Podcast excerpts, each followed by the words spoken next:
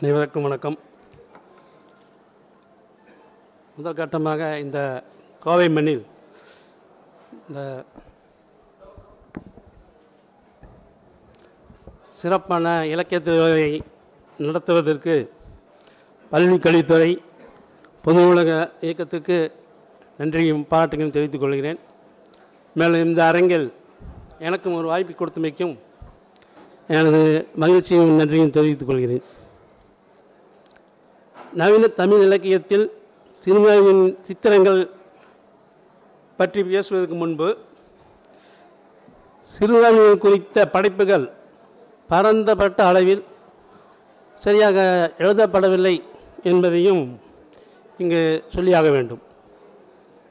இஸ்லாமிய எழுத்தாலயத்தால் மற்றவர் யாரும் இஸ்லாமியரை பற்றி எழுதுவதில்லை. அது முக்கியமான ஒரு கவனத்தில் கொள்ள வேண்டிய கருத்து.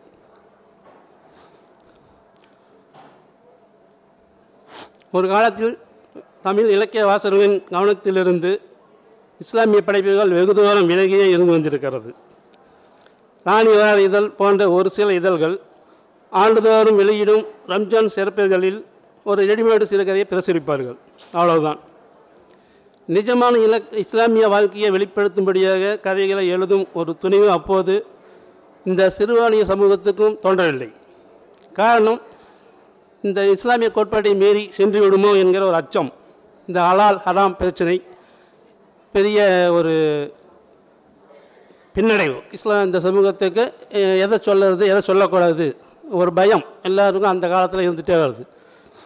மற்ற பிற எழுத்தாளர்களும் கூட சிறுபான்மை சமூகத்தை பற்றி எழுத தயக்கம் காட்டி வந்திருக்கிறார்கள் இப்போதும் கூட இது தொடர்கிறது. காரணம் இது ஒரு மூடுண்ட சமூகம். இந்த சமூகத்தின் பழக்க வழக்கங்கள் கலாச்சாரம் எதுவும் யாருக்கும் தெரியாது என்பதே இதற்கு முக்கிய காரணம். எழுத்தாளர் அகிலன் இது குறித்து தமிழ் படைப்புகளில் முஸ்லீம் மக்களை பற்றி யாரும் எழுதாததற்கு காரணம்? அவர்களை பற்றி தமிழ் எழுத்தாளர்கள் தெரிந்து கொள்ளாதது மட்டுமல்ல தெரிந்து கொள்வதும் அவ்வளவு எளிதல்ல. முஸ்லீம்களின் மத நிகழ்ச்சி மிக நுண்ணியது. அவர்களின் வாழ்க்கை முறை மிகுந்த கட்டுப்பாடானது. முஸ்லீமை தவிர மற்றவர்களால் எளிதில் புரிந்து கொள்ள முடியாதது. எனவேதான் முஸ்லீம் அல்லாத எழுத்தாளர்கள் அந்த சமுதாயத்தை பற்றி எழுத தயங்குகிறார்கள் என்று கூறியிருக்கிறார். இதுவரையில் உண்மைதான் என்றாலும் சிறுபான்மையினரை பற்றி இன்னமும் கூட புரிந்து கொள்ளாமல் இருப்பதும் புரிந்து கொள்ள முயற்சிக்காமல் இருப்பதும் ஏற்புடையதல்ல.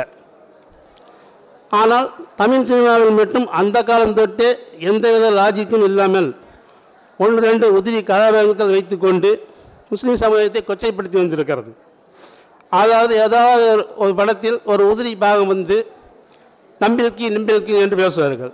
முஸ்லீம் சமூகம் அப்படித்தான் பேசிக்கொண்டிருக்கிறதா? அதை அதை விட்டாண்டனா அரபு சேர்க்கைகளை காமிப்பார்கள் அவர்கள் கடத்தல்காரர்களாகவோ பெண் பித்தர்களாகவோ காமிப்பார்கள் இதுதான் முஸ்லீம் சமயத்தை பற்றி தமிழகத்தில் பெருவாக ஒரு கருத்து. இலக்கியத்தில் அது பதிவு செய்யவில்லை. தமிழ் சினிமா இந்த மாதிரி தான் காமிச்சிட்டு இருக்குது. தமிழ் இலக்கியத்தில் பாரதியார் ஆயிரத்தி தொள்ளாயிரத்தி இருபத்தி மூணாம் ஆண்டில் ரயில்வே ஸ்தானம் என்ற சிறுகதை மூலம் சிறுபான்மையரை பற்றி கதை எழுதி முதல் எழுத்தாளராக ஆகிறார். தமிழ் சிறுகதை முன்னோடியான புதுமை பித்தன் சிறுபான்மையை பற்றி ஒரு சிறுகதையை கூட எழுதவில்லை என்பது ஏற்றுக்குரியது. அதே போலவே ஜெயகாந்தனும் சிறுபான்மை சமயத்தினை பற்றி ஒரு சிறுகதை கூட எழுதவில்லை. இது குறித்து ஒரு நேர்காணலில் அவரிடம் கேட்கப்பட்ட போது இஸ்லாமியர்களும் எனக்கு அதிக பழக்கமில்லை. எனவே அவர்கள் என் கதைகளில் இடம்பெறவில்லை என்று கூறியிருக்கிறார். இப்போதும் கூட இந்த நிலையம் தொடர்ந்து கொண்டிருக்கிறது. இஸ்லாமியரை தவிர யாருமே இஸ்லாமியர் கதையை எழுதுவதே இல்லை. இந்த சூழ்நிலையில் பல எழுத்தாளர்கள் எழுதிய சிறுகதைகளை தேடி கண்டடைந்து முதல் முயற்சியாக காவியர்களின் கதைகள் என்கிற ஒரு தொகுப்பை ரெண்டாயிரத்தி பத்தாம் ஆண்டில் எழுத்தாளர் கேரளூர் ஜாகிராஜா கொண்டு வந்திருப்பது சிறப்பான செயல். இந்த தொகுப்பில் பாரதியார் ஆரம்பித்து கூப்பாரா சுந்தர் ராமசாமி அசோகமித்திரன் எஸ்ரா நாஞ்சில் நாடன் வண்ணன் நல்வன் விட்டல்ராவ் போன்றவர்கள் எழுதிய பதினெட்டு சிறுகதை இடம்பெற்றிருக்கிறது. அடுத்தது சிறுபான்மை சமூக எழுத்தாளர்கள் பற்றி. ராமநாதபுரம் மாவட்டம் திருப்பத்தூரைச் சேர்ந்த வி. நூர் முகமது என்ற எழுத்தாளர் ஆயிரத்தி தொள்ளாயிரத்தி நாற்பத்தஞ்சில் முதல் இஸ்லாமிய சிறுகதை எழுதிய எழுத்தாளர் ஆகிறார். சம்மதமா என்ற அந்த சிறுகதை அந்த காலத்திலேயே பெண்ணுரிமையை பற்றி பேசும் கதையாக அமைந்து புரட்சிகரமான கதை என்ற பெயரை பெற்றுவது ஆச்சரியமானது. அவர் நடத்திய கதிர் என்ற இதழில் இந்த கதை வந்திருப்பது. வந்திருப்பதாக மயில் இலக்குகளும் ஊசி முனைகளும் என்ற கட்டுரையில் எழுத்தாளர் கலந்தை பீர்மு அவர்கள் பதிவு செய்திருக்கிறார். வி. நூறு அவர்களை தொடர்ந்து திருச்சி ரசூல் தனது முதல் சிறுகதை தொகுப்பை கொண்டு வந்திருக்கிறார். இவர்களை தொடர்ந்து மகதி ஆர்பி மல்லாரி மகுதும் சியோக்கோ என சிலர் எழுதி வருகிறார்கள். அன்றைய இஸ்லாமிய படிப்புகள் எதுவுமே பாதுகா பாதுகாக்கப்படவில்லை. மூத்த எழுத்தாளர் இருவரன் பல புனைப்பெயர்களில் நிறைய சிறுகதை எழுதியிருக்கிறார். ஆனால் அவருடைய கதைகள் எதுவும் சேகரித்து வைக்கப்படவில்லை ஆயிரத்தி தொள்ளாயிரத்தி ஐம்பது முதல் ஆயிரத்தி தொள்ளாயிரத்தி அறுபது காலகட்டத்தில் தான் இருகோரான் Ziauddin Jaibunisha A K Rifai RPM Kani Hasan JM Sali Aloor Jala என நிறைய பேர் எழுதி வருகிறார்கள். ஆயிரத்தி தொள்ளாயிரத்தி ஐம்பதாம் ஆண்டில் முஸ்லீம் அரசு ஆயிரத்தி தொள்ளாயிரத்தி ஐம்பத்தி நாலில் தோன்றிய மணிவிலக்கு பிறை போன்ற இதழ்களின் வருகைக்கு பிறகு இஸ்லாமிய சிறுகதை வளர்ச்சி அடைந்து வருகிறது. ஆயிரத்தி தொள்ளாயிரத்தி எழுபதுக்கு பிறகு இன்னும் பல இஸ்லாமிய படைப்பாளர்கள் உருவானார்கள். இப்படியாக நவீன தமிழ் இலக்கியத்தில் சிறுபான்மை முஸ்லீம் எழுத்தாளர்கள் தடமதிக்க அமைத்தார்கள் ஆரம்பித்தார்கள் இன்று நவீன தமிழ் இலக்கியத்தில் இஸ்லாமிய எழுத்தாளர்கள் முன் எப்போதையும் விட நிறைய பேர் காத்திரவாக எழுந்து வந்திருக்கிறார்கள் என்றாலும் அவர்களுக்கும் சரியான களம் அமைக்கப்படவில்லை என்றும் சொல்ல வேண்டும். Hasan Thoppil Mohammed Kalanthai P. Mohammed Meeran Maideen Kernoor Zakir Raja Hamu Nathar Shah Inquilab Mu Metha Kavikko Imana Syed Salma Samsudeen Heera A Karim S Arshiya Hami Mustafa H G Rasool H Mujibur Rahman Nagore Rumi Raja Kumar S Mohammed Yusuf Sharmila Syed Imam Deen Thalai Mathiyaman Jabbar Muswa S Parveen Banu என்று ஒரு பட்டியல் இப்போது நீண்ட வரிசையில் இருக்கிறது. மகிழ்ச்சிக்குரிய விஷயம். குறிப்பாக பெண் எழுத்தாளர்கள் நிறைய எழுதி வந்திருப்பது இன்னும் சிறப்பான செயல். சர்மிளா சையத் சல்மா அனார் நசீமா ரசாக் எஸ் பர்வீன் பானு ஜமீனத் ஜீனத் ஹுதா என இஸ்லாமிய பெண் எழுத்தாளர்கள் நிறைய அளவில் எழுதி கொண்டிருக்கிறார்கள். சிந்து நதிக்கரையிலே மேற்கு வானம் புனித பூமியிலே மக்ஜபின் போன்ற சரித்திர கதைகளை எழுதியவர் ஹசன். பிற உண்மை சரித்திர கதைகளை மட்டுமே எழுதியிருக்கிறார். நவீன இஸ்லாமிய ஆரம்ப எழுத்தாளர்களில் கர்ணமலங்கன் இஸ்லாமிய வாழ்க்கையை பற்றி நிறைய எழுதியிருக்கிறார். ஆர்மின் ஆர்மின் ஜேஎம் சாலி அவர்களும் நிறைய கதைகள் ஆனந்தையுடன் துணை ஆசிரியராக இருந்து நிறைய எழுதியிருக்கிறார். ஆனால் இவருடைய படைப்புகள் வந்து வெகுஜன படைப்பில் இருந்தபடியாக இலக்கியத்தில் பேசப்படவில்லை. இஸ்லாமிய இலக்கியத்தில் தோப்பில் முகமது வீரன் வருகைக்கு பிறகு ஒரு பாய்ச்சல் ஏற்பட்டிருக்கிறது. ஒரு கடலர்களின் கதை துறைமுகம் கூனன் தோப்பு சாய்வு நற்காலி அஞ்சு வண்ணம் தெரு குடியேற்றம் என ஆறு நாவல்களும் அனந்த சயனம் காலனி அன்புக்கு முதுமையில்லை உள்ளிட்ட ஏழு சிறுகதை தொகுப்புகளும் சில மொழி மொழிபெயர்ப்பு நூல்கள் என இருபத்தி ரெண்டு நூல்களை தோப்பில் மீனால் அவர் எழுதியிருக்கிறார். சாய்வு நாட்கள் நாவலுக்காக ஆயிரத்தி தொள்ளாயிரத்தி தொண்ணூற்றி ஏழாம் ஆண்டு சாகித்ய அமைப்பு விருது கிடைத்தது. தென்பத்தன் என்ற ஒரு கிராமத்தை கற்பனையில் உருவாக்கி அன்றைய முஸ்லீம்களின் கலாச்சாரத்தை வாழ்க்கையை கண்முன்னே நடமாட வைத்த நாவல் இது. அந்த கிராமத்து சவுதா மஞ்சில் பெரிய வீட்டு காரணமான முஸ்தபா கண்ணு எந்நேரமும் அந்த சாவி நாட்களில் தான் இருப்பும் கிடப்பும். இந்த சாவி நாட்களை ஒரு குறியீடாக கொண்டு முஸ்தபா கண்ணுவின் வளர்ச்சியும் அவரின் குமுகத்தையும் பெண் மோகத்தையும் அதிகார செருக்கையும் வீழ்ச்சியும் இந்த நாவலில் வீரான் கட்டமைத்திருக்கிறார். முஸ்தபா கண்ணு வயதாகி விட்டார். எதற்கும் அவர் முடியாத ஒரு சூழ்நிலை. சாதி நாட்களில் எப்போதும் இருப்பார். ஆனாலும் அவருடைய அந்த செருக்கு அந்த திமிர் எதுவும் அடங்கவில்லை. எந்நேரம் தன் மனைவியை கருத்து கொட்டிக்கொண்டு திட்டிக் கொண்டே இருப்பார். ஆனால் அவர் மறுபடியும் பெண் மகன் இன்னும் தேராமல் மறுபடியும் கல்யாணம் பண்ணணும் வேலைக்கார பொண்ணு கல்யாணம் பண்ணணும் இந்த மாதிரி ஒரு நினைப்பிலேயே வந்து கடைசியில் ஒரு வீழ்ச்சியை அந்த சாயல் நாட்களை மூலம் சிறப்பாக பதிவு செய்திருக்கிறார். அதே போல் ஒரு கடலோர கிராமத்தின் கதையை வீழ்ச்சியை சித்தரிப்பதுதான். சாயல் நாட்களை மேலும் தெளிவாக அச்சரிவை சித்தரிக்கிறது. செயலற்று தோல்வேறி அழியும் இஸ்லாமிய சமூகத்தை நோக்கி பதிவும் விமர்சனமும் எல்லலும் துயரமுமாக அவை பேசுகின்றன. அவற்றின் போலி நடிப்புகள் சுய ஏமாற்றுதல்கள் தேங்கி நின்றவையால் எழும் வன்மங்கள் பிற சமூகத்தை உடனான பூசல்கள் ஆகியவற்றை இறுதியாக சித்தரிக்கின்றன. எளிய மக்களின் வாழ்க்கை என்பது அன்றாடம் போராட்டம் உணவுக்காக உறைவிடத்திற்காக சமூக இடத்துக்காக குழந்தைகளின் எதிர்காலத்திற்காக அந்த மக்களுக்கு அதற்கு அப்பால் பொருளுள்ள ஏதும் இல்லை கடவுள் மதம் அரசு சமூகம் எல்லாமே அதன் பொருட்டு தான் அவர்களின் எல்லா வேண்டுதல்களும் அது எண்ணியே எல்லா சார்பு நிலையிலும் அதன் பொருட்டே. அந்த மக்களினால் வரலாறு முழுக்க செலுத்தப்படும் ஒடுக்குமுறையின் அதன் நிலைவான வறுமையின் சித்திரமே மீரானின் நாளில் வெளிப்படுகிறது. இஸ்லாமிய சமூகத்தின் பழமையின் அதிகாரம் எப்படி கட்டமைக்கப்பட்டு இருக்கிறது என்பதை மீரான் ஒரு கடலோர அமைப்பின் நாவலில் காட்டுகிறார். பொருளியல் அதிகாரம் தன் சுரண்டலுக்காக மதத்தை கையாளுகிறது. மத அமைப்பு பொருளியல் மேலாதிக்க அமைப்பு கட்டமைக்கிறது. தன் கருவியாக ஆக்கிக் கொள்கிறது. வடக்கு வீட்டு அகமது கண்ணு அகமது கண்ணு முதலாளி அவ்வகையில் ஒரு உதாரண கதாபாத்திரம். அவருடைய அதிகாரம் முகமது முஸ்தபா இம்பிச்சி கோயா தங்கள் போன்ற மத அதிகாரம் கொண்டவர்கள் உருவாகிறது. தோப்பல் முனிவன் கதை இரு ரெண்டாயிரத்தி பத்தொன்பதாம் ஆண்டில் முகமது மீனா சிறுவர்கள் என்ற தொகுப்பாக கலந்தை தீபமாக காலச்சூடு வழியாக கொண்டு வந்திருக்கிறார். இஸ்லாமிய தமிழ் இயக்கத்துக்கு ஒரு அழகிய புதுப்பாதையை அமைத்து தந்தவர் தோப்பல் முகமது மீரான். தமிழக தென் மாவட்டத்தின் வட்டார வழக்குடன் கூடிய எளிய சொற்களும் நகைச்சுவை நிரம்பிய வாழ்வின் யதார்த்தங்களும் அவரது எழுத்துக்களை என்றும் உயிர்ப்பித்திருக்கும். தமிழக இஸ்லாமியர்களின் வாழ்க்கையை அதிலும் குறிப்பாக தென் குமரி பகுதியைச் சேர்ந்த இஸ்லாமியர்களின் வாழ்க்கையை மிக யதார்த்தமாகவும் வட்டார மொழி வழக்குகளையும் வரலாற்று பூர்வமாகவும் நேர்மையாக எழுத்தில் பதிவு செய்தவர் தோப்பல் மீரான் அவர் ஒரு மனிதனாக விலகி நின்று தன் சமூகத்தை சுய விமர்சனம் செய்தவர். கேரளத்தின் ரசிகர் அவர்களைப் போலவே இங்கே தமிழகத்தில் கடலோர தாப்பல் தோப்பல் அவர்களும் தன் எழுத்து நடையை உருவாக்கியிருக்கிறார்.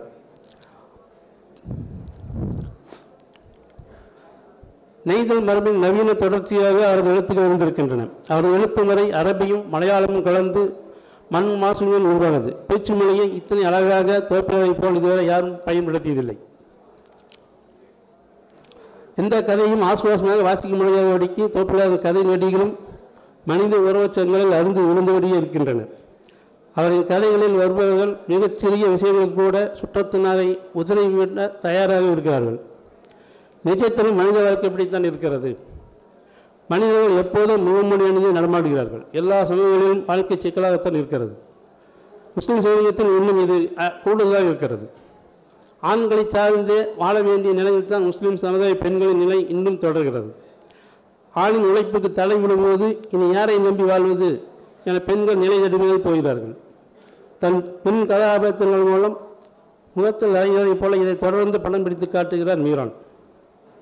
தோப்பல் மீனானின் கதாபாத்திரங்கள் இன்றும் நம் கண் முன்னுக்கும் அழியாத சித்திரங்களாக இருக்கின்றன. சாய்வு நாட்களில் முகமது முதலாளி முஸ்தபா கண்ணு வடக்கு வீட்டு அகமது கண்ணு மதியம் தாத்தா ரைகானா பூனன் தோப்பில் வரும் கோழியலி மம்மக்கண்ணு போன்ற கதாபாத்திரங்கள் நம் முன் கண்முன் உயிரோடு விளையாடியவர்கள் முன் முன்னும் கூடிய ரெடிமேட் கதைகளை முஸ்லீம்கள் கதைக்கால இருந்த காலத்தில் அதை உடைத்து மூடுமணிகள் சமூகத்தின் கதவுகளை வெறிய திறந்து பெரும் பாய்ச்சலாக அதை அப்படியே முழுமைப்படுத்தி காட்டிய தோப்பு முழுங்கினான் தோப்பு முகமது ஈரானை ஒரு தமிழ் எழுத்தாளர் என்று சொல்வதை சொல்வதை காட்டிலும் ஒரு தமிழ்நாட்டு நாட்டுப்புற கலைஞர் என்று சொல்வது அதிக பொருத்தமாக இருக்கும். உடலாலும் குரலாலும் பாவனைகளாலும் கிராமிய கலைஞர்கள் தங்கள் சிற்சிகளுக்கு உட்பட்டு கலைஞர் நிகழ்த்தி காட்டுவது போல வாழ்க்கை அனுபவத்தில் மொழியை ஊடகமாக வைத்து இவர் நிகழ்த்தி காட்டுவதாக தோன்றுகிறது என்கிற சுந்தர் ராமசாமி. அடுத்து நாகர்கோயில் வாசியான எழுத்தாளர் மீராண்மை கவர்னர் பத்தா ரோசம்மா பேபி சித்திரங்காட்டி நாயகர் கடிகாரம் போன்ற சிறுகதை தொகுப்புகளையும் ஓதி எழுதப்பட்ட முட்டை அஜினமி ஒரு காதல் கதை ஒச்சை கழுந்து பட்டாளம் திருவாளி போன்ற நாவலும் எழுதியிருக்கிறார். இவருடைய அஜினமி நாவல் முக்கியமான நாவல். சவுதி துபாய் குவைத் பக்ரைன் போன்ற வளைகுடா அரபு நாடுகளுக்கு வேலைக்கு செல்வது என்பது கல்வி அறிவு இல்லாத முஸ்லீம்களின் அவசியமான வாழ்க்கையின் ஒரு பகுதியாக தொடர்ந்து இருந்து வருகிறது. வந்தாவான வெளிநாட்டு வாழ்க்கைக்கு மயங்கி அல்லது கை நிறைய சம்பாதிக்கலாம் என்ற ஆசையில் குடும்பத்தை விட்டு பிரிந்து சென்று எதிர்பார்த்த அல்லது கூட்டிச் செல்லும் போது ஏஜென்ட் சொன்ன வேலை கிடைக்காமல் கிடைக்கும் வேலையில் அல்லது எந்த வேலையும் கிடைக்காமல் அரேபிய பாலைவன வெளியில் கடும் வெப்பத்தாலும் கடும் குளிரிலும் கிடந்து உழன்று கடைசியில் எல்லாவற்றையும் இழந்து வாடி வதங்கி தொடர்ந்து தொடர்ந்து ஒன்று ஊழாகி இழப்புகளை சவாலாக்கி ஊருக்கு வருகையில் பில்டிங் கான்ட்ராக்டர் என்று இங்கு இளைஞர் மத்தியில் வடிவேல் பாணியில் உதாரிட்டு திரிவர்களை நாம் கொஞ்சம் பரிகாசிக்கலாம். ஆனால் அவர்களின் வழியை வேதனையை இறந்தவர்களை நாம் உணரவே முடியாது. அவர்களின் வழியை இந்த அஜமி நாவலில் மீரான் பதிவு செய்திருக்கிறார். நேரம் குறைவாக இருப்பதால் எனக்கு எனக்கு மூணு நாளுக்கு முன்னாடி தான் தகவல் கிடைச்சிது. அதனால் முழுமையாக கதாபாத்திரங்களை பற்றி மறு மறுவாய்ப்பு செய்ய முடியாத. காலங்கள் எதுவுமே. அதனால் நிறைய விடுபட்டு இருக்கிறது நேரமும் இல்லை. அப்புறம் என்னுடைய கதை மனிதர்கள் சொன்னால் கோவை மண்ணில். நான் கூட முழுமையாக கோவை முஸ்லீமை பற்றி எழுதவில்லை. முதல் நாவலில் இந்த கோவை கலவரம் குண்டு வெடிப்பு சம்பவத்தை மையமாக வைத்து இஸ்லாமியர்கள் துன்பங்களை பதிவு செய்திருக்கிறேன் அடுத்து ஒரு இஸ்லாமிய ஒரு பெரிய குடும்பம் குடும்ப குடும்பம் உடையதை சாயங்காலத்து பறவைகள் என்ற நாவலில் பதிவு செய்திருக்கிறேன்.